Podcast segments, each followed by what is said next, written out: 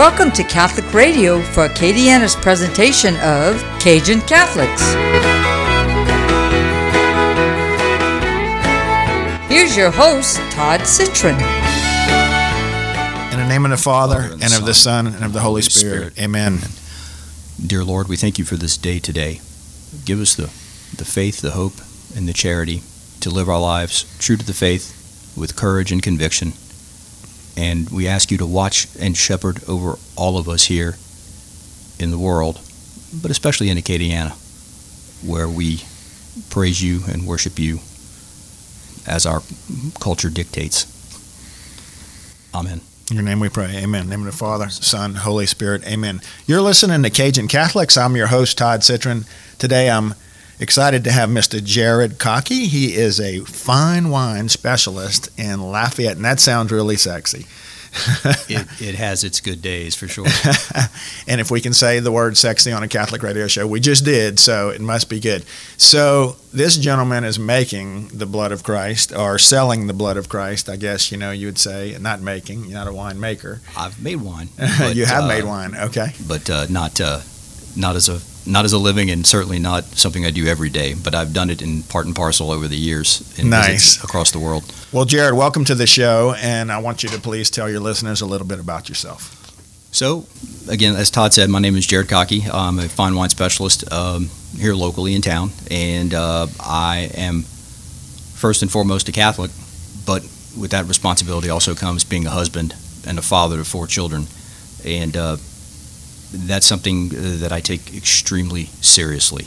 That is my charge, above my career, above my wants and desires. It is my responsibility to uh, to see that my wife and my children attain eternal salvation. And I've ordered my life um, in the past several years to to in that direction, I should say, without stuttering too much. And it's a focus.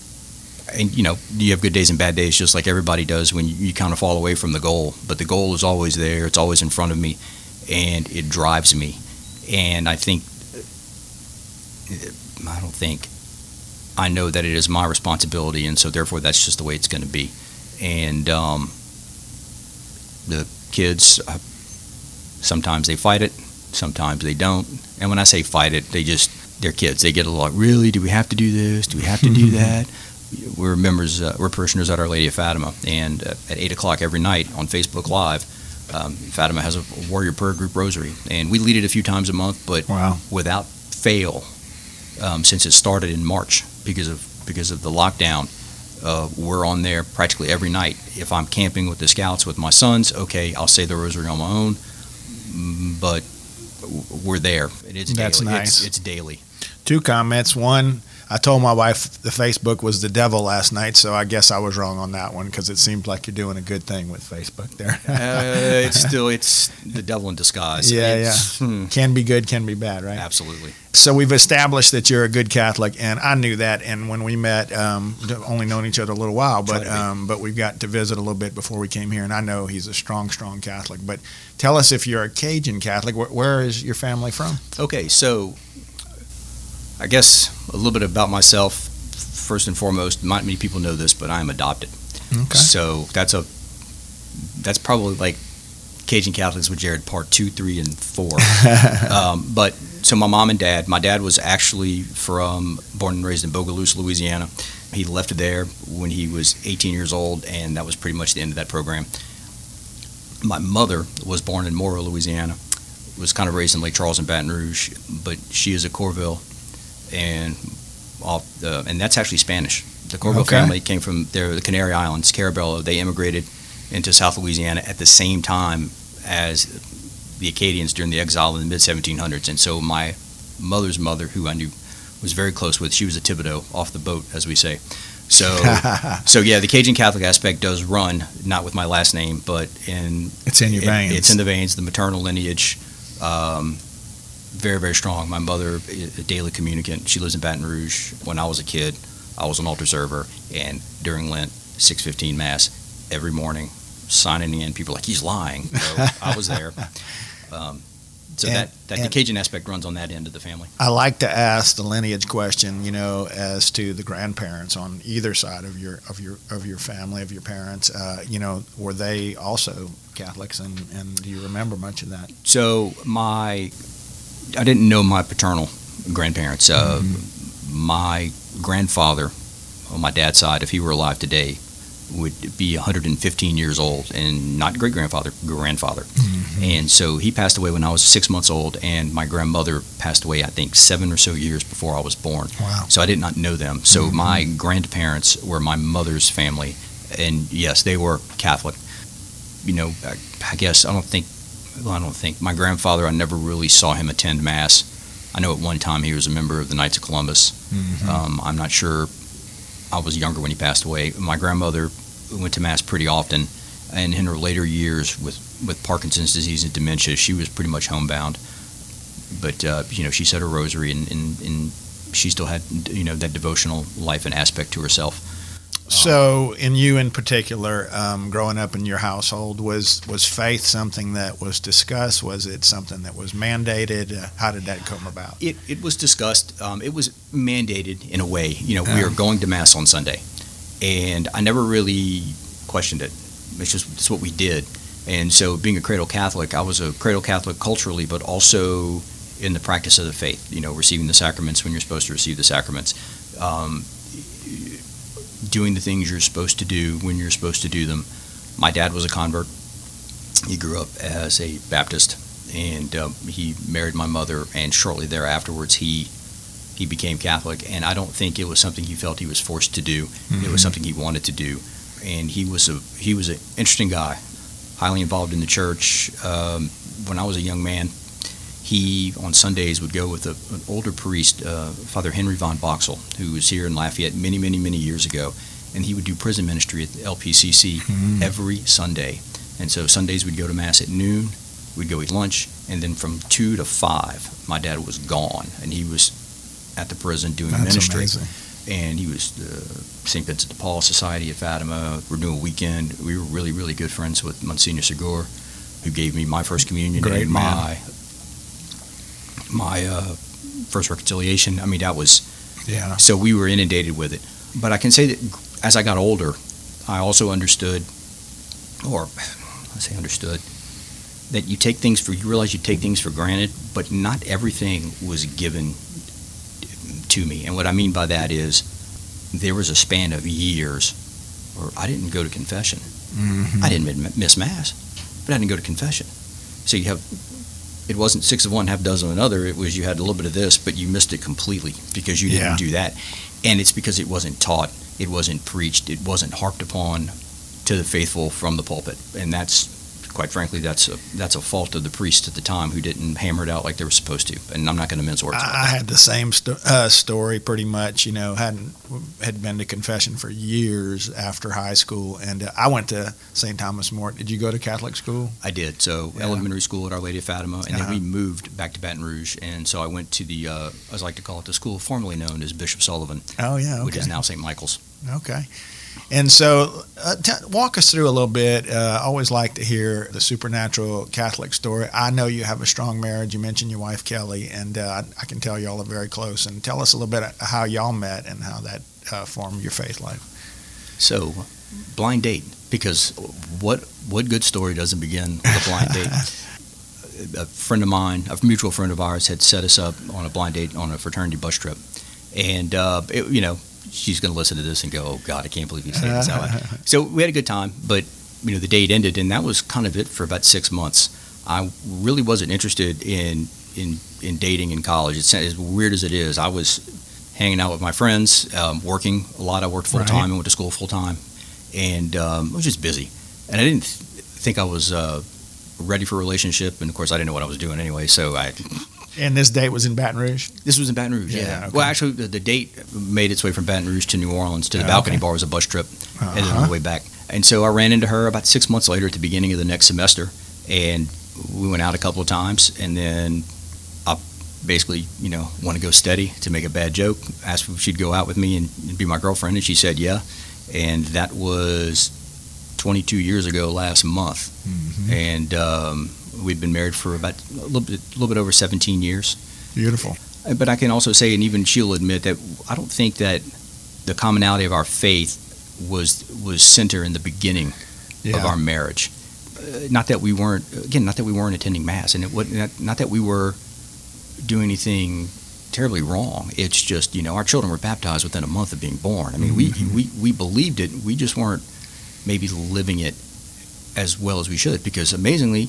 To have faith takes faith, and sometimes that's not the easiest thing to just give up and give yourself to to God, the higher power, to help steer to help steer your life. And for me, I think there's been a couple of events in time that has kind of drawn me in closer uh, to our Lord. And I think it would be two years after our third child, my oldest son, was born, and um, he was nonverbal, and we knew something was was off, and um, we basically, uh, you know, basically, we kind of had him evaluated, and he came back with, you know, with, with autism on the spectrum, and you know, you can think about things all the time, but when it really hits you in the face and you're told something and you have to resign yourself to the fact that that is what it is, you know, the weight of the world kind of comes on your shoulders. And I can remember sitting in the parking lot of a restaurant, I mean, calling my dad, and I was just in tears. Just didn't know what to do, you know, hopes and dreams and wishes of a father with their son, so on and so forth, that, you know, that most most parents, actually all parents have with their children were kind of flashing before my eyes with not really sure what it was going to be like. And, you know, my dad in his very, you know, very few words, but he basically looked at me and he said, boy, I said, God don't, don't give you what you can't handle. So you're just going to have to suck it up and you're going to deal with this and you're going to be fine. He is the greatest blessing that God ever gave you. Wow. Powerful. So, okay. so thank you for sharing that, that story. I know uh, we get kind of personal here on this show, but you know that's the beauty of uh, sharing your faith out here. You're listening to Cajun Catholics today. Our guest is Mr. Jared Cocky. he is a fine wine specialist here in Lafayette, and uh, just sharing a little bit about. So I guess I want to know how did you get into the wine business? Oh, great question. So, uh, I guess between my freshman and first sophomore year at LSU, either I had two junior years or two sophomore years. I'm not really sure. I had two of those. Yeah, two of those. I was uh, looking for work, and uh, and we had called a gentleman who owned a local store in Baton Rouge to invite him to an alumni event for our fraternity, and he politely declined and said he had previous plans. But hey, by the way, does anybody at the house need a job? I have an opening in the liquor department. I need somebody to, to help stock shelves, and I immediately volunteered myself. That was needing- so nice need, needing work. And so I went down the next day, and that was in 1997. And um, I was hired two days later, and I worked there all through college and went from stocking beer and liquor to helping organize and run his wine program in his department with him. And I graduated from LSU. And right before I graduated from LSU, I went to work for, at the time, was Great Southern Wine and Spirits, which was part of Magnolia, which is now Republic National Distributing Company, and have been there since April of 2001. So we were talking about, you know, how I guess we're card carrying Catholics. You know, I'm right there with you. Everything that you've spoken about, it's like you're talking about my life. You know, and uh, but at what point, you know, in your faith life, did, did that convert over? I think like Ronald Reagan says, right? You know, hey, you just have to show up, and then something's going to happen.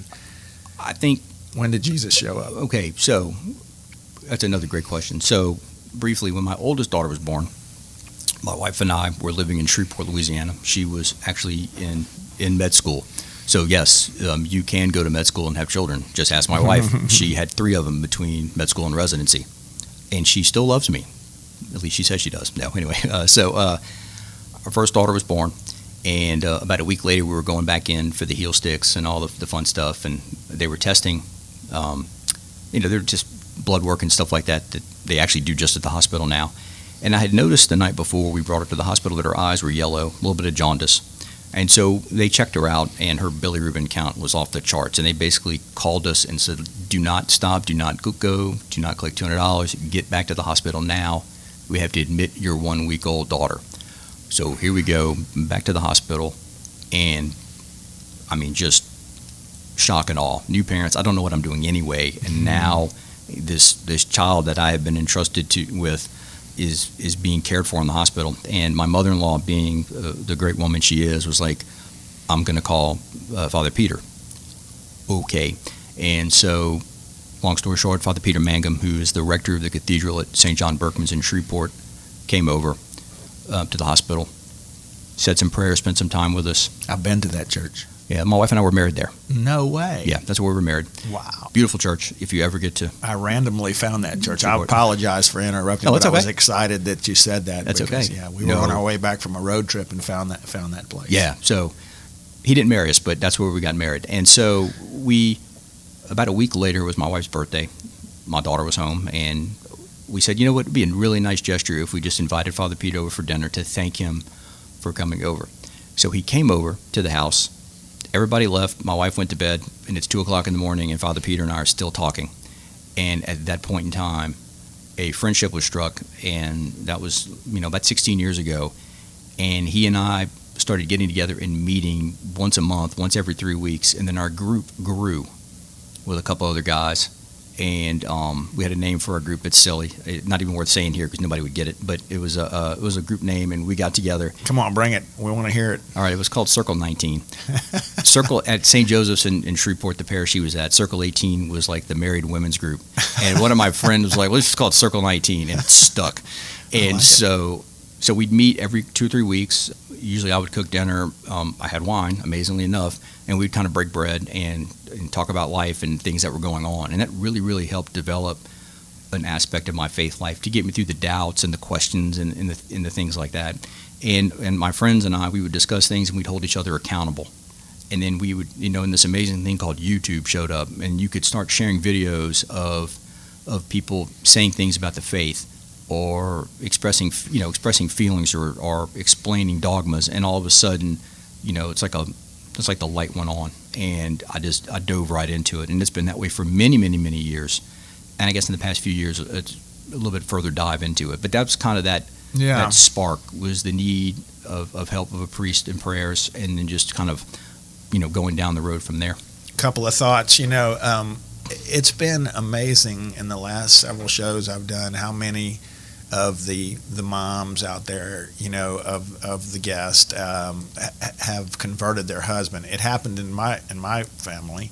My father was a convert, and, and it's like, okay, there's a theme here. You know, these Cajun Catholic girls raised by guys like us, I guess, you know, and then you, know they meet these guys and then they, they they like what they see you know it's uh, the Cajun way and, and this deep faith and and that deep the word deep is the next the next trend is you know we talk about how all the the Acadiana Cajun faithful are so deep in their faith. And I hear when you say you desired so much you know you just kept wanting more I feel that way too. And I think our kids that rubs off on our children. And and uh, I've heard that said about my kids. I'm proud that someone said that about my children. But you know we have a deep faith and we want more. And I think there's more to get you I- know I, agree completely. yeah and one of the ways you're getting that more I think you, you, is uh, your involvement in CAST tell us a little bit about for the people who don't know what that is So, CAST is a retreat group that was started by Hart Littell and Deacon Ed Bustani at Our Lady of Fatima about three or four years ago. And um, it was kind of an inspiration of, of Father Michael Russo, who's at St. Anne's now. And he, he understood the statistics that talk about the, a family's faith life. And that when if the dad doesn't attend Mass with the kids, the kids they will never go back. It doesn't matter how, how much they go with the mother. It, it's just statistics. And he wanted to figure out a way to engage the men of the parish, to get them involved, and to pull them out of themselves. And men have a tendency to want to dive within themselves, and you need somebody to kind of pull them out of their own little worlds of distraction and self-denial, if you will. I should say self-denial. Excuse me, denial of reality, and and get them into self-denial and get them on a better path. And so that that program started. Um, my daughter sang at the at the in the school chorus, and once a month we weren't parishioners at Fatima at the time actually, and once a month we would go hear them sing, and um, they were advertising, if you will, for for the next com- upcoming retreat, the third retreat they did. And as we're walking out uh, the front of church, um, a gentleman by the name of Kevin LeBlanc stuck. Most people in Acadiana know who Kevin is with Griffin Strong and, and Foundation, and he had, um, he had made Cast 2, and he stuck an application in my hand, and I, I looked at him. I said, Kevin, I'm not a parishioner. And he's like, Does it matter? and that only if you know Kevin, that's exactly just the attitude of like, whatever, bro, take the take the take the paper, let's go. And so, I mean, by the time I walked back to my car, I had looked at my calendar and said, "Hey, can I make this retreat? I think I need this." And she said, "Absolutely." And the next morning, I'd gone back to the parish with a check in hand, paid, done, and there was no turning back from there. And that group has been an unbelievable part of my life the past few years. Um, a lot of great friendships have formed, um, a lot of camaraderie, a lot of accountability to each other. Um, to keep us on the right path, to help with our families, problem solving, we kind of bear we, we bear our souls um, to each other. Um, you know, there's a I think I think it's a proverb: iron sharpens iron, Oh yeah. and men need that. So you know, not to discount ladies or or the moms and then the women in the parish for sure that are listening to this, but men need men to keep them honest and to keep them in check with reality in only a way other men can do. Um, Women have a responsibility to do that for their husbands, but it's a different it's a different check measure. Were you a fisherman prior to that? I fished a little bit. Little I bit. I enjoy it. I was never much of a I call it a freshwater fisherman. I enjoyed saltwater fishing in high school, Right. and so I enjoyed the fishing aspect of the treat. But funny enough, we didn't have to fish. I, I wanted the retreat. I Yeah. didn't really want the fishing. The fishing was just an added bonus. Right. Uh, so I'm doing a gospel study on John. Uh, this study guide, a friend of mine, Calvin, and I, who many of our listeners know, has co-hosted this show many times. But we're we're studying the Book of John, and uh, so an apologist. is not really a trivia. I don't want to put you on the spot, but uh, there was where do you know a trivia uh, trivia a little bit, but. Uh, I'll share with you where, where all the apostles were basically from one town. Capernaum, right? Uh, close. It's it's it's a part of an, or near Capernaum, but it's Bethsaida. Bethsaida, right? And uh, Bethsaida is uh, in English means uh, house of fishermen. Okay. Yeah, so I don't know why I'm thinking on your cast retreat, man. These guys are that's the Grand Isle is the new Bethsaida, I guess. Wow. You know. Well, we're, you know, we, we try. We really try to, to actively get the men of Fatima and St. Anne's because we we Yeah. we're kind of sharing that retreat. I say sharing that retreat. We're trying to bring that retreat to St. Anne's, where Father Russo is, is to get the men of the parish actively involved. And to do that, they need to have a reason to be, Mhm. and they and the reason is each other, Mhm. and that's one way to pull themselves away from the edges. So he, uh, Jared is wearing his father's Cursillo pin on his lapel, and um, Cursillo was a big part of my conversions, and uh, I guess around hmm, long time ago. Uh, for me now, it's been, I guess, 18 years. Um, well, about 15, 16 years. I've lost track. 16 years. Um, have you made Cursillo? I did. Yeah. I wouldn't wear this pin unless I Yeah, yeah, yeah, yeah. Um, I made it in January this year. Actually, Wow. um, I Didn't know that. Yeah, Yeah. we did talk about that. talked I think that, in yeah. the service lane. 465. I was uh, at St. James table. I was actually the table leader, Uh-huh. and I thought that was pretty random until I was told, no, it's not. I said, oh, okay. Yeah, no, that's not random. I have to tell you, I have a little anger about me not being a table leader. It still sticks with me. And hey, I was a table. Hey, well, I wasn't a table leader. Okay, but uh, that's great. So a good experience. It was a very, very, very good experience. Um, you know, some of the some of the apologetic stuff, some of the the rigors of the faith, I knew going in just because I had had had taken a dive several years ago. However, being reminded, refreshed, energized, or even other things you didn't know were presented. Let me, I'm Yeah. speaking pretty poorly here, but it was great because it, it, it made you dive in even further. Yeah. And then to watch the progression of everybody at your table and the group, again, open their souls up and talk about what they struggle with and how, you know, supernatural grace and those things are, are so paramount to our lives um, to keep us on the path. Um, Yeah, sanctifying grace. You know, you mentioned and you're a straight shooter. No, no, spiritual grace, all the same. Uh, not, not. But you mentioned that you're a straight shooter, and that you know you talk about. I want you to tell a little bit that story about your kids, because that's a good story. We only have a few minutes left on this show, but So- tell that story. Okay, so we'll keep it brief. Uh, brief. So uh, in July, we had a uh, Father Russo uh, over to our house for dinner, and we were, we were serving the meal. And uh, my younger son, who's a trip, was talking, and he was going to say something, and he said, "Oops," I almost said the S word, and my wife's eyes got big, and Father Russo's eyes got real big, and I'm I'm dying laughing because I know exactly where he's going with this. And I said, "Yep," and we can't say the F word and the N word at the table either. And Father Russo's eyes just get really, really big again. And I said, Sean, why don't you go ahead and tell him what those words are? He goes, That's right. We can't say sorry, we can't say fair, and we can't say nice. And of course, everybody's laughing because it was like I had baited that fish on a hook. um, in, in, in, my household, you know, we can apologize for when we do wrong for for certain, but we don't want to say sorry just to say sorry. That's useless in society. Um, fair, fair is what comes to Cajun Field once or twice a year with rides. We, we, we strive for justice in our home to make sure kids understand that outcome isn't necessarily what fairness is all about. And that's not what a Catholic society should be about. And then nice, nice as pablum. We need to be kind. We need to be charitable. We need to think highly of others, and we need to love them.